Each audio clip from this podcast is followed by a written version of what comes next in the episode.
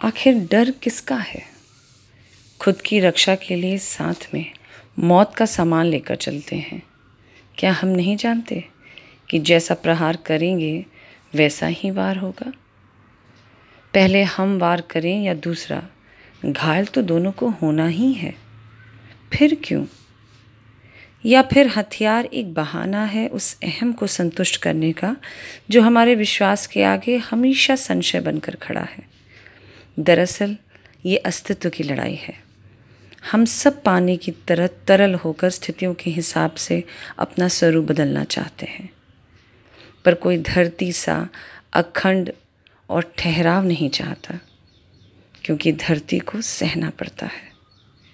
हर आदमी, समाज, देश अपनी पहचान बनाने की होड़ में अपनी असली पहचान खो रहा है।